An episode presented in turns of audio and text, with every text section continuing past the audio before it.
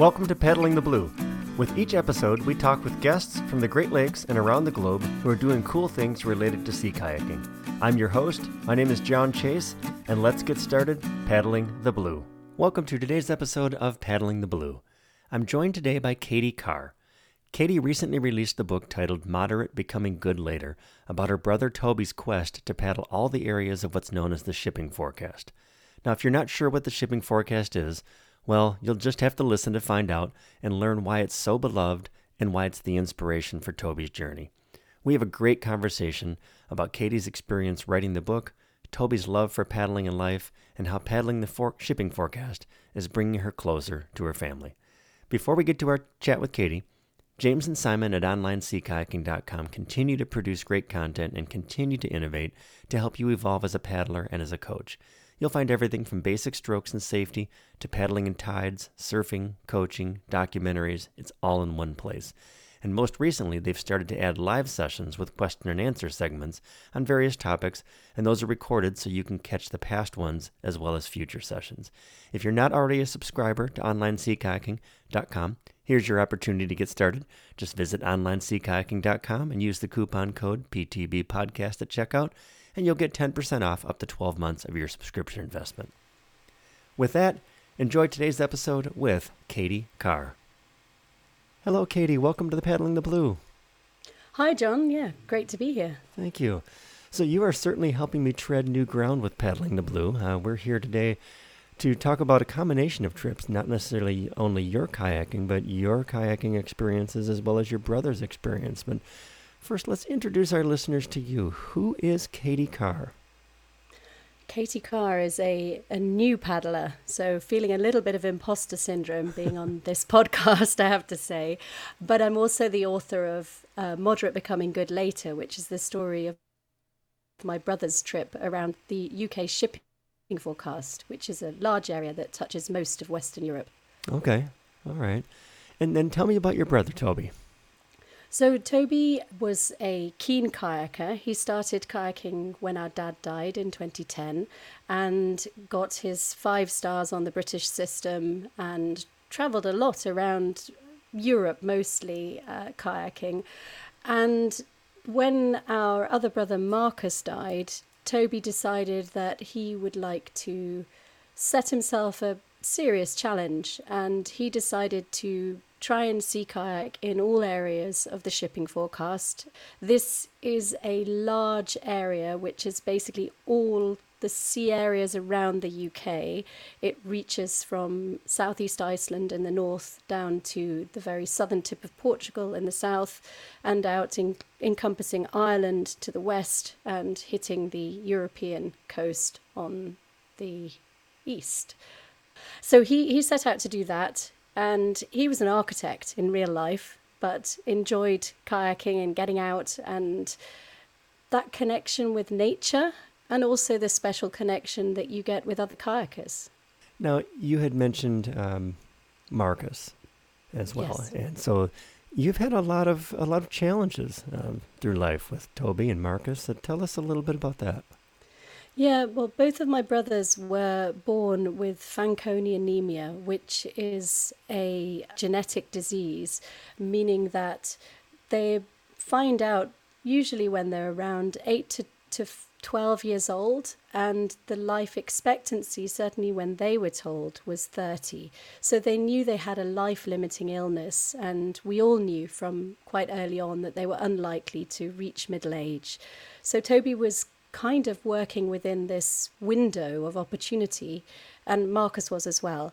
So Marcus sadly died in 2017 uh, as a result of what normally happens with Fanconi anemia, which is a development into cancer in middle age, presuming that they've survived until then.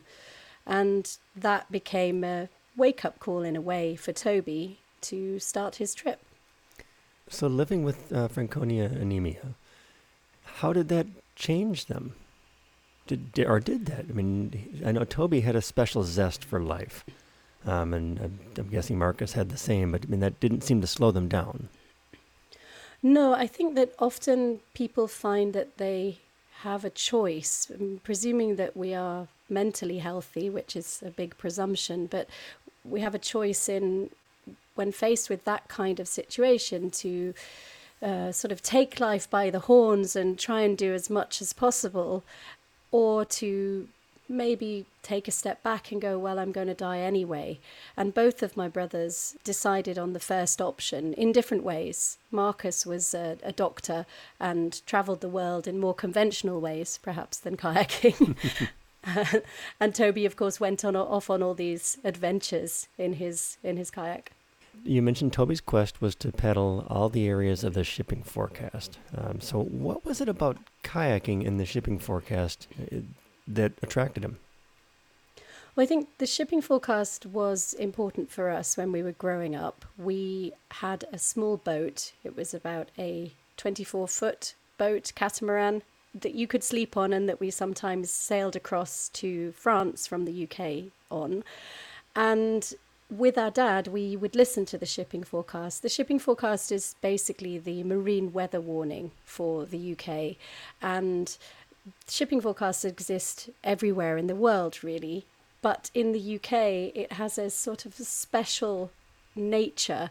There was actually a, an article on this in the New York Times a while ago, uh, if, if anyone in the States is interested in finding out about it. Uh, but it's, it's this kind of lullaby that is on the radio. So most people don't understand its meaning at all. But we did as kids, and we grew up with our dad turning it up to listen to the weather forecast, whether we were on the boat or not. So it was something that really connected all of us to our family. And I think when Toby was looking at a way of honoring our family history, perhaps, and Marcus and, and our dad, it was a good choice of basis for the trip. It's also quite a nice structure. There are 31 sea areas, and Toby set himself the challenge of paddling in each of them. He didn't say how he was going to paddle in each of them, so you know you could have chosen to have paddled entire coastlines, which is obviously a lot. But he didn't decide to do that. He decided to find the nicest places to paddle or to take advantage of different opportunities that came up and kayak in each of those areas. Now, each of the uh, each of the regions or each of the areas within the shipping forecast has its own personality. Is that right? Well, kind of, because they're just sections of, of land and sea. So if you compare southeast Iceland with Portugal, with uh, Trafalgar in Portugal, that's obviously quite a big difference just because of the change in the rocks and the the history behind those pieces of land. And then some of them have kind of I think alternate names, I guess I might say. Sea of Flames for Faroe. Oh, those are the titles that Toby Toby was giving them, and that that's to do with the fact that in a book that he read about the Faroe Islands, um, Faroe Islands being the kind of place that not that many paddlers go to because it's a little bit scary. I, I, have met quite a few people now who've been there, but I've been hanging around with quite a few paddlers. so, but um, in this book, it was called Sea of Flames, basically because of the tidal flows around the island. So there was this drawing, this map drawing, and all of the red tidal flows sketched on there, and it just looked like a sea of flames. All right. And things like Humber, welcomed in the ga- gates of hell. Sounds like a lovely place to paddle. Well, exactly. But uh, he basically went to Den Helder, which is a city in the Netherlands, and the reason it's called Den Helder is allegedly that it was something to do with the gates of hell. In fact, I think the translation is the gates of hell, and he sort of dug around to try and find out where that came from because it was actually, you know, quite a nice place. So now, why did kayaking attract Toby? I think mostly because it was something he could do on his own. It was something he could do in connection with other people. And there's a special thing about kayaking, isn't there, where you're so close to the water that you are almost on it. You're, it's probably the closest thing to, to sort of swimming without actually swimming. So you can drift around in that space between the sea and the land. And I think he was quite interested in that. He was also a whitewater paddler. So he loved a bit of tide race, a bit of a challenge, and I think there's a lot of variety. So I would say, and I, I, didn't actually speak in great detail with Toby about this, I, I sort of got this out of his notes that it was the variety, it was the connection with the water, with nature, and also this connection with other people, while also maintaining that autonomy and being able to do things on your own and, and build up your skills and do more and more fun stuff. Okay. Now, Toby didn't finish all the areas of the shipping forecast, so you're continuing the quest, correct? I am, yes. This right. is uh, rather more of a challenge than it was maybe for Toby. now, how many of the areas did he complete? He completed 17 of the areas. Okay. So there well i say completed he he paddled in 17 of them in lundy which is the area he ended in which is a sort of it's an area that encompasses a bit of ireland a, a bit of wales a bit of england and he marked that as uncompleted so that's where i decided to start and there are 10 areas uh, that he didn't kayak in as part of the trip. So I'm, I'm working on those and also Lundy, so 11 in total. There are another four areas that have no land. So if anybody has any idea of how I can get out to these areas and technically kayak in them, that would be quite interesting to hear. Uh, at the moment, I'm ignoring them. Uh, what, what was his plan to be able to, to get to those four areas? Uh, he didn't have one, but okay. he was definitely more crazy than me. As I said, he was a very experienced kayaker. I, I only got into a kayak for the first time this year. So it was January this year that I thought, okay, if I'm thinking of doing this, I ought to try it out. Okay. Um, and so he'd spoken to his friend Mikal about helicopters, oil rigs, this kind of thing. I've had some ideas from other paddlers about going on cruise ships, but they're a little bit of a challenge. One of them, Bailey, is right out in the middle. It's underneath Southeast Iceland, and yeah, basically kind of pretty rough area where there must be a massive fetch that just comes right across the Atlantic, and I got no idea how to do that really. Now, what are those four areas, just in case any of our uh, our listeners know of a way to be able to get to them? Yeah, sure. They're Bailey, Dogger, Viking, and Forties. Okay. If you want to look them up on the map. Yep, I did have a chance to look at the map, so I, I happened to, to see those. So now, moderate becoming good later. Um, this is the book that you've written about Toby's journey, and uh, and you've written that from his notes and from his uh, from his voice recordings and video recordings and such. Tell us what that's like for you. Ooh, that's a big question. what it was like in the process was initially extremely difficult because I was listening to his voice, I was reading his handwriting, and this is the handwriting that I've seen my whole life on birthday cards and Christmas presents and parcels and things. So it, it was very emotional to dig into that. But as time went on, I started to realize that I was getting to spend time with Toby at a time when he was experiencing immense joy and just out there adventuring, doing this wonderful thing that he loved. And that was truly special. So it was hard and it was emotionally very challenging. But at the same time, I feel like it gave me an extra year with Toby and it made me feel like I was doing his story justice. So he he spent a lot of time recording things in many different ways.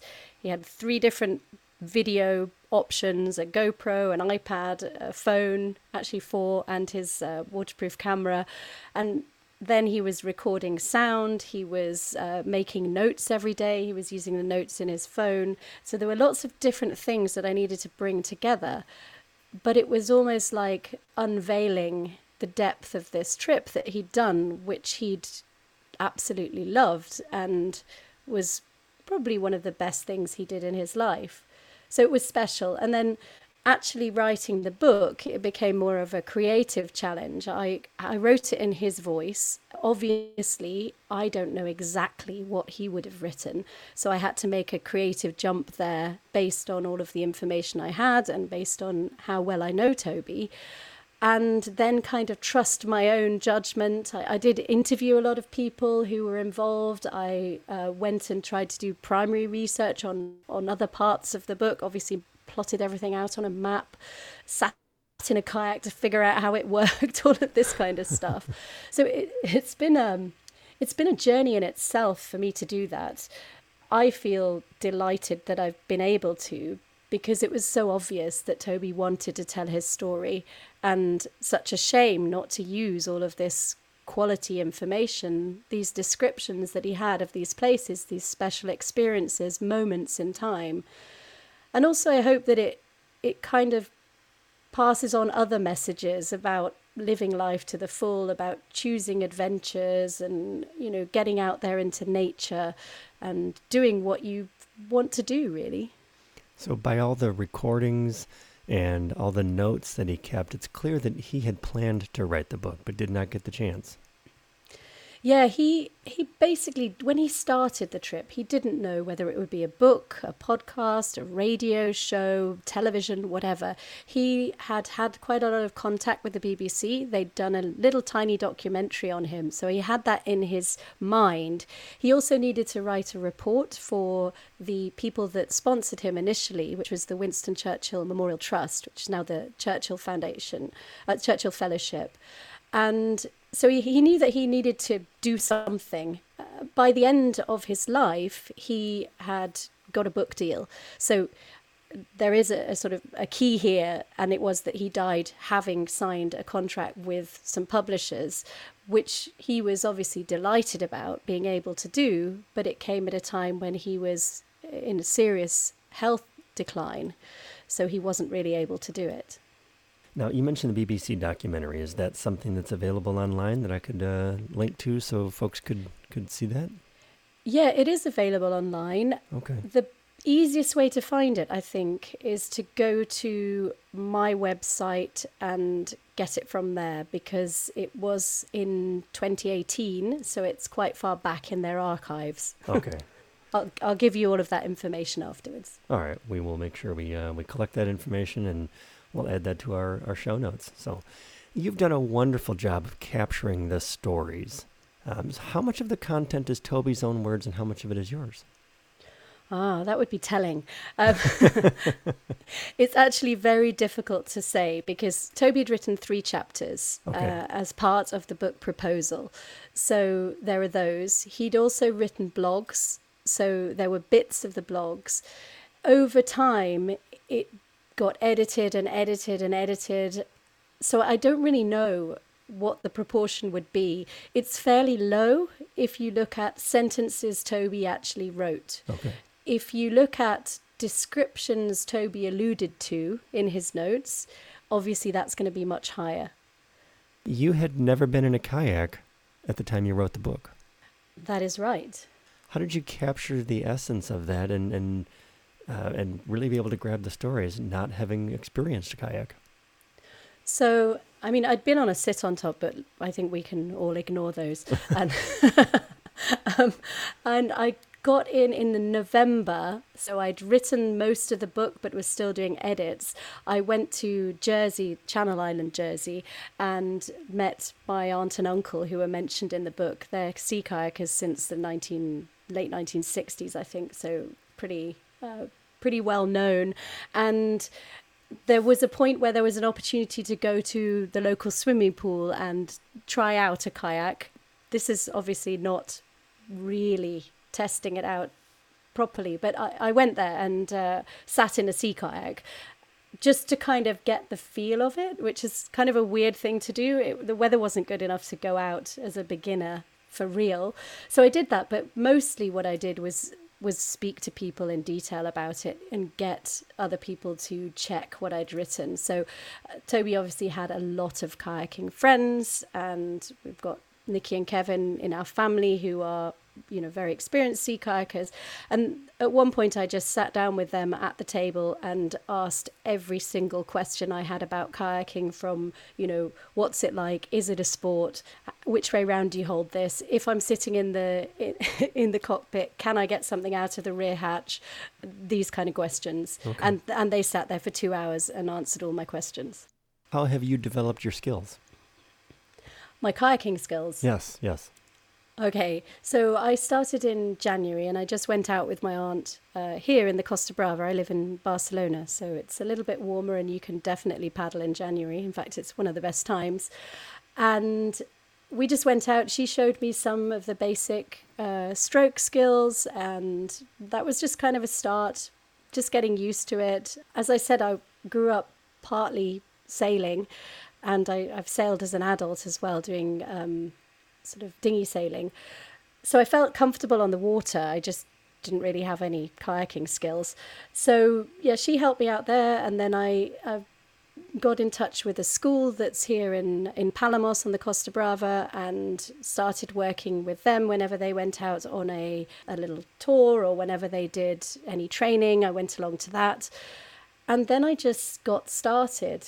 There was a moment when I realized that people learn to kayak in all these places. People learn to kayak on the west coast of Ireland, which is obviously one of the scary places that everyone's like, "Oh, you're going to the west coast of Ireland. It's going to be it's going to be big waves." And it is big waves, but there are also sheltered places. So I got started and where Toby did a lot of his paddles solo, I'm not doing that at all. So I'm always going out with qualified coaches, with very experienced paddlers, and having them help me and coach me as I go along. So in every paddle I do, in or out of the shipping forecast, I'm learning new skills and being corrected on in different ways to the point where the other day I was paddling in Scotland and Nikki and I went around an island uh, just near Oban in in the Hebrides region, and uh, sorry, in the Malin region.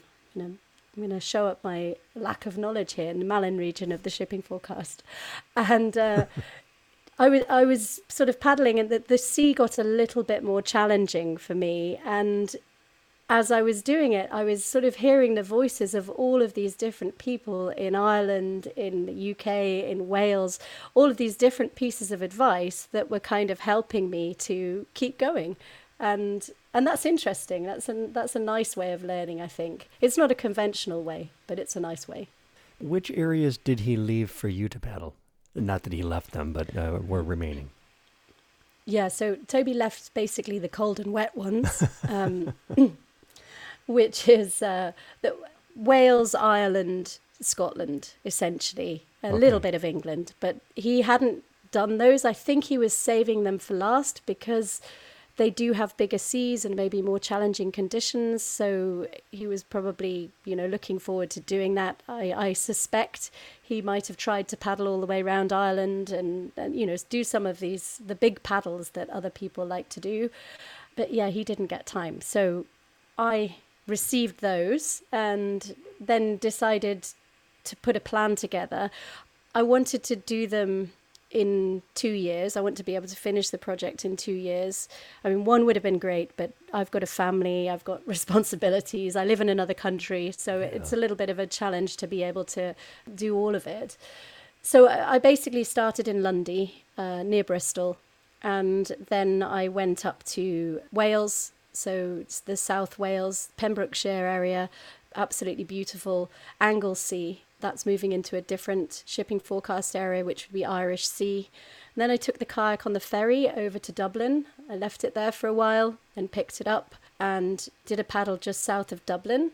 And then on the Copper Coast and the bottom of Ireland, basically, absolutely stunning coastline, really beautiful. Mm. And then over in Schull, so the Copper Coast is Fastnet, uh, Schull is also Fastnet. And then up near uh, Kerry in the Shannon region, I had one failed attempt at kayaking uh, on the on the River Shannon, where I got everything ready. It was a grey, miserable day, and it was going to be difficult. But I was there with two other people who were extremely skilled, and thought, uh, you know, I'll give it a go. Let's see how it goes. I got everything ready, you know, even the dry suit on, everything. We, I saw the first lady launch. I just thought, oh, that looks really difficult. She was struggling and she's, you know, got years of experience. And then I said to the second person who was there, well, you go out and see how you find it. And he also struggled a bit. And I just thought, I'm, I don't want to just smash the boat up on the beach. I've got a fiberglass boat, which is a, a Tide Race Exceed. And I just wanted the boat to survive and myself to survive, so I didn't do that paddle. But I was told that that's actually a very good learning to be able to say no even when you're all ready to Absolutely. go. From there, then I, I went round to uh, further up the north of Ireland, and then after uh, after putting the boat on and myself on the ferry to Scotland, I left it in Scotland and then picked it up just a few weeks ago and did then the Malin and Hebrides area, which is basically the, the Hebrides area of the shipping forecast and the, and the Hebrides uh, islands, not the Outer Hebrides. So. So you're right that that learning, uh, that experience that you just had. I mean, that's the one question that we should all be asking every time we go out and paddle, which is, should I be doing this today? And we yeah. really need to be honest with ourselves. And, and and you took that opportunity to ask that question and to be honest with yourselves and then say, nope, this is not what I should be doing at the moment. yeah, it's a difficult one though, isn't it? Because you want to push yourself as a beginner. You don't actually really know what your skill level is, what really what you can deal with. But at the so you want to push yourself forward, but at the same time, you know, not get into any dangerous or difficult situations. I try to look at the sea and go, okay, is that is that right at the end of my comfort limit as I'm getting on it? Because if so, I don't have any room for maneuver if it gets worse, because it probably will. Right. so that's what I did with that one. And and usually I, I kind of go, well, you know, actually it's fine. I just need to get used to it and, and I'm with someone who's really good, so no problem. But yeah, that one was definitely beyond my capabilities the cold and wet areas are the ones that uh, that remaining, and so you've done about half of those areas, and another half you'll do next year. Yeah, exactly. So next year I will do the Tyne, Forth, Cromarty areas, which is up the east coast of uh, northern England and Scotland, and then finish in Fair Isle, which is the Shetland Islands. So I wanted to put probably the most challenging place last. It's also one of the places that Toby saw from the ferry that he went on as he went from the Faroe Islands to Norway. So it's quite nice to connect it up that way as well. He didn't actually paddle there, but he saw the Muckle Flugga lighthouse, which is the lighthouse right on the top of the British Isles. Now, you mentioned the boat, the Tide Racing Exceed. Uh, that was Toby's mm. boat? It was Toby's boat, yeah. Okay. Toby had um, three boats and uh, in varying stages of um, let's say usability. Uh, and I, I got some help to decide which one to take. Obviously uh, one of them had no skeg was quite broken. That was the one he used for the first part of his trip in 2018 so that one is now being mended so that we can continue to use it. And he also had an uh, a more of a playboat for the sea, which I quite fancied because it was red, but I was told by many people that it would be really difficult to paddle as a beginner. So I took the Exceed, and I've loved paddling it. It's, it's brilliant, and I feel much more comfortable in that than any other kayak now. All right. So it feels kind of part of me. so, what's the biggest challenge for you as you as you go about this uh, remaining quest? So I think the biggest challenge is probably to do with frustration. A lot of the people I know and a lot of the people who are helping me have spent years kayaking and they're really good at it. I've obviously only been doing it for a few months and I can't do it every weekend and all of that. So I find now that I'm getting to the point of being frustrated with myself for not having as much skills and experience as I would like and that's something that I'm having to mentally manage. So there's that.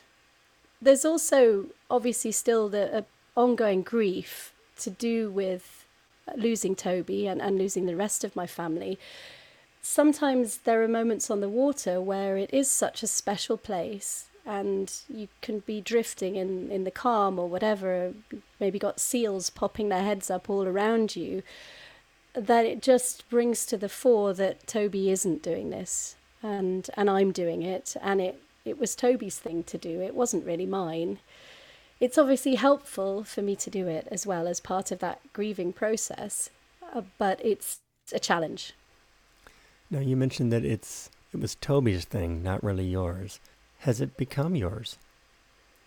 Yeah I think so. It's um like I was saying the kayak now feels more and more like it's my kayak. It, it never will be really because it's Toby's. It's it's got all of the uh, scratches that he put into it, rock hopping and things like that. so it is, yeah, becoming more and more my challenge. And actually, one of the nice things about going to Ireland was that most people there hadn't met Toby. They'd heard of him perhaps, but they hadn't met him. And so they met me for the first time and were kind and helpful and, and wonderful with me. And that just felt amazing to feel that support of the community of paddlers in another country who knew a bit about my story, but essentially were just willing to take me out and have a great time. And that's something really special. And I think it's it's special in the community of, of paddlers that there are around the world and something that I don't think that I'll want to let go of. How are you being supported along the way?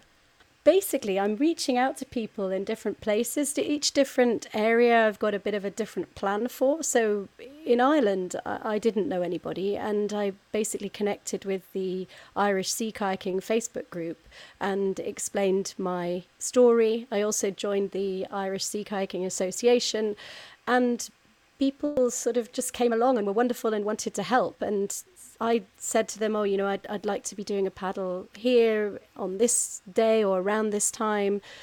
And they basically came along with a whole group of people from their clubs or or on their own and came to help me do it. And that was amazing. And, and that's the same thing I've found in the UK as well. I, I've relied maybe a little bit more on people who Toby already knew, some of his friends, like I said, when I went up to Malin and Hebrides in Scotland recently, I went with my aunt and she came in to help i mean help kayak with me and, mm-hmm. and enjoy being in nature. So it, it, depends on what the what the situation is. I'm keen for it to continue to be a connection with people. So toby's trip even though he set off solo was never about doing it alone. And mine obviously can't be about me doing it alone but the the strategy for it I'm coming up with and then getting different bits of help in different places whatever's available. And I've had people offering to take me out and and they run kayaking schools or just do you want me to come and help you sort out the boat? was one one friend of Toby's really gave me massive help by telling me what bits of kit I needed in the beginning. Yeah lots of different ways people have been helping. It's been really lovely it truly is an amazing community where people will come together and, uh, and, and, help in any way they can. Yeah. Now, the book Moderate Becoming Good Later, the, the book's not about paddling. What, what's it about? Yeah, so it, basically, with me not being a paddler, it, it couldn't, when I wrote it, it, it was never going to be about paddling. In fact, Toby's synopsis of the book uh, stated that quite clearly. It's about enjoying nature it's about overcoming loss or difficult circumstances. It's about going out and doing what you want to do. It's also about the history of places and connections across the seas. So, the importance of maybe looking at land masses not as different countries, but as places with different history and, and different idiosyncrasies, but also places with a lot of things that connect them. Yeah he was doing this solo, but as you mentioned earlier, solo but not alone. And he was hmm. really fully immersing himself into these regions. How are you doing the same? So basically, every region I go to, I'm contacting and being in, uh, being connected with people who uh, live there, who work there, and really, I think it's more of a a sense of curiosity of just being able to go, oh, that looks interesting, let's find out a little bit more. The book never tried to be a guidebook to any of the regions. So, you know, there may be things that are missing out of those areas that haven't been mentioned that are pretty important. But it's about kind of looking and being aware of what's going on where you are in that moment and asking, okay, what what else is there? What else can I find out? Who else can I talk to? And also at the same time being able to take those moments of reflection in nature and just sit there or float there looking at the beauty of small things that perhaps we don't make time to look at. What was the last region that you paddled? Um, it was Hebrides. All right. Tell us about that experience.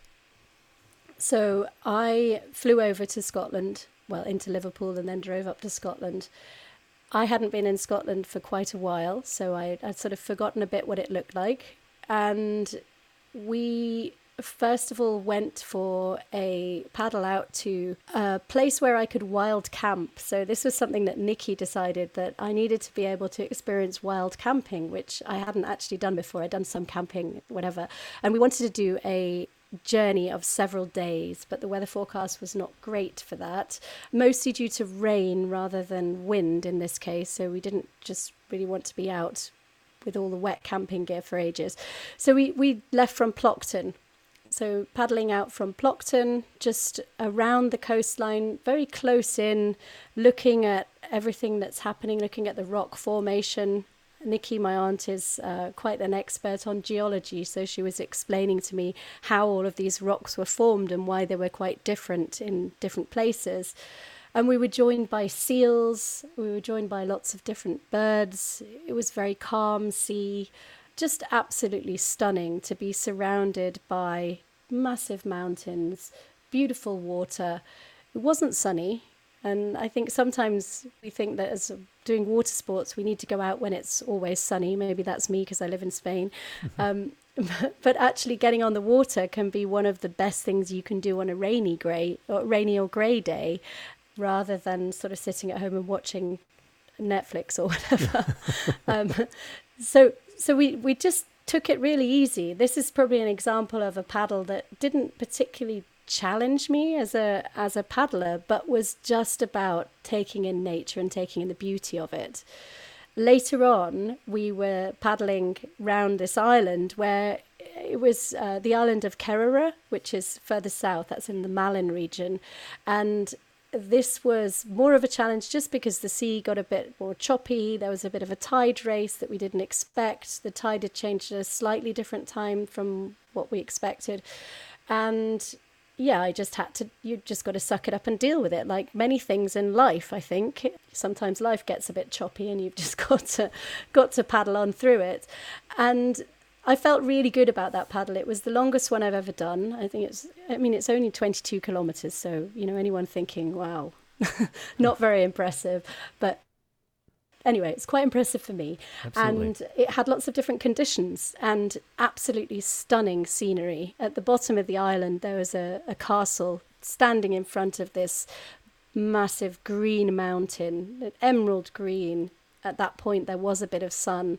The sea had calmed down a bit, but there were massive ocean waves flowing in that Nikki and I looked at later that were probably a storm that had come all the way from Florida just straight across the Atlantic. Just that that amazing comfortable ocean wave where you're just sort of blocking going up and down and you don't even realize you're on it until you see it smashing into the rocks a bit further over. So th- this was some of my experience of paddling in scotland uh, recently. There's something mysterious about a gray day that just makes those days kind of wonderful. Yeah i think partly because not so many people are out and it feels more like an adventure there was one day in the Shannon region where I went out in Kerry and it was a very grey day. It was also quite windy. There was also quite a lot of tide. I went out with one other person who was extremely skilled at sea kayaking, and we basically paddled out into the wind against wind and tide. And I was like, well, this isn't very much fun, is it? Got out to the place where we wanted to get to, and the sea was massive. And I just had to say, I'm not comfortable with this. I think we need to go back.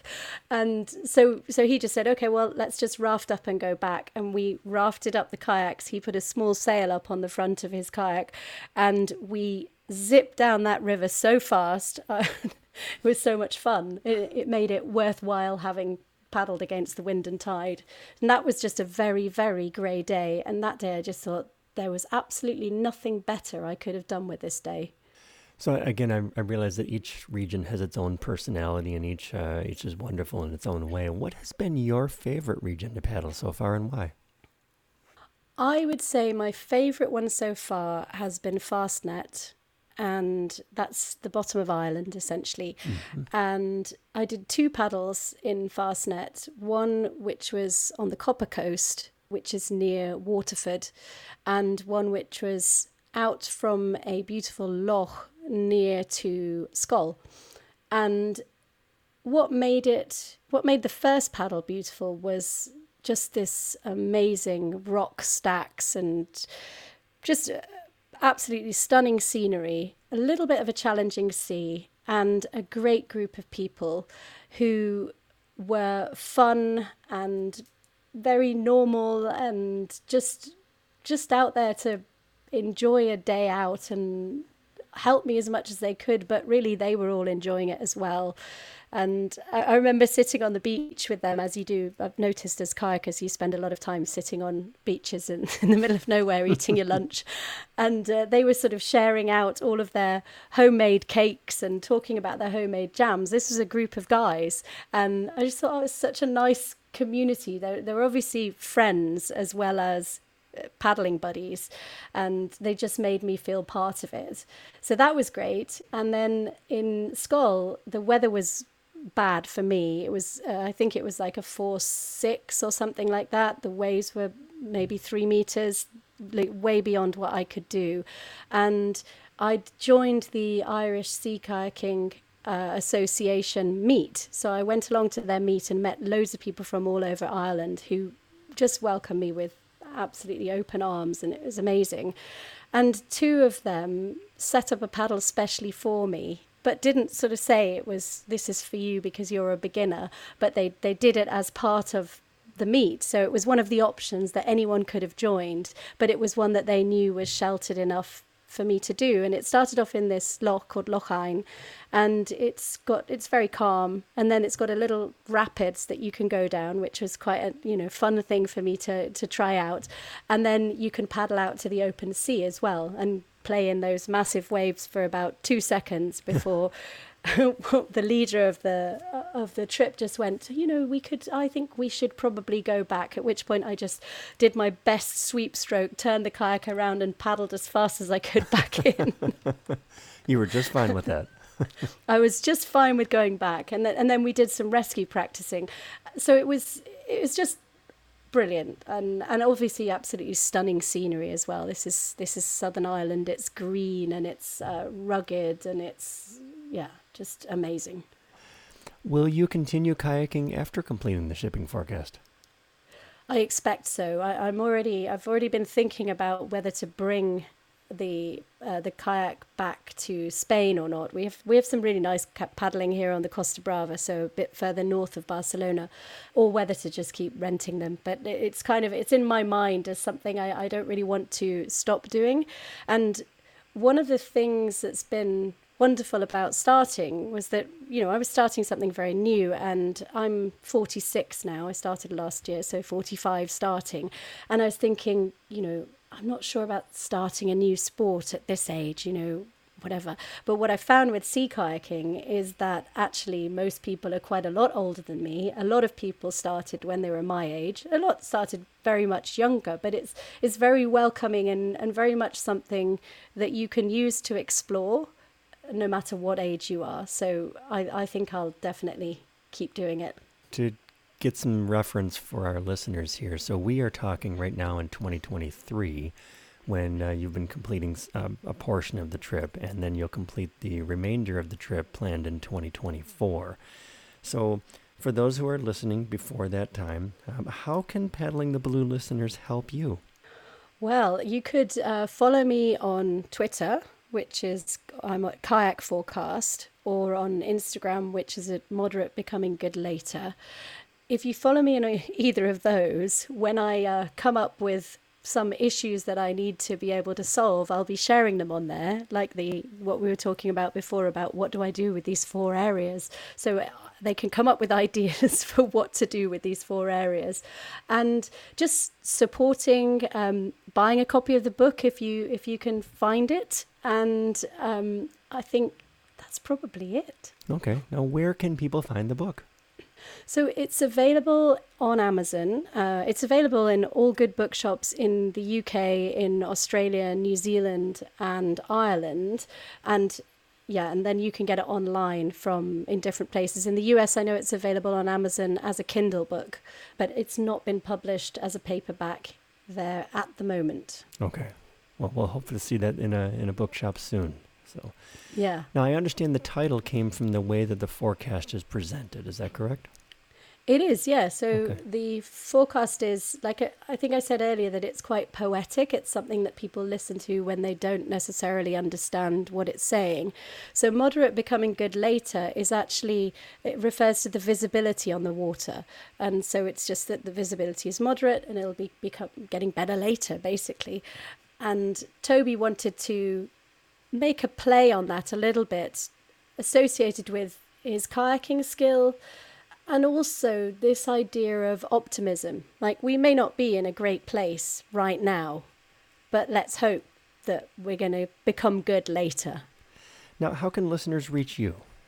So, yeah, they can follow me on Twitter on Kayak Forecast or on Instagram on uh, Moderate Becoming Good Later.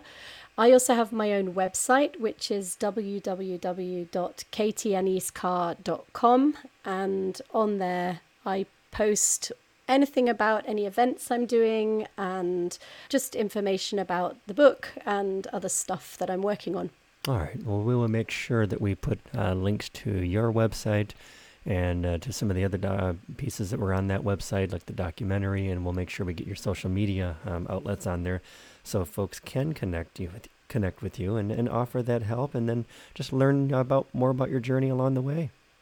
Great, thank you very much. Certainly, we'll, and we'll certainly encourage everybody pick up the book. Uh, it's a great read, and uh, you will really enjoy it. So.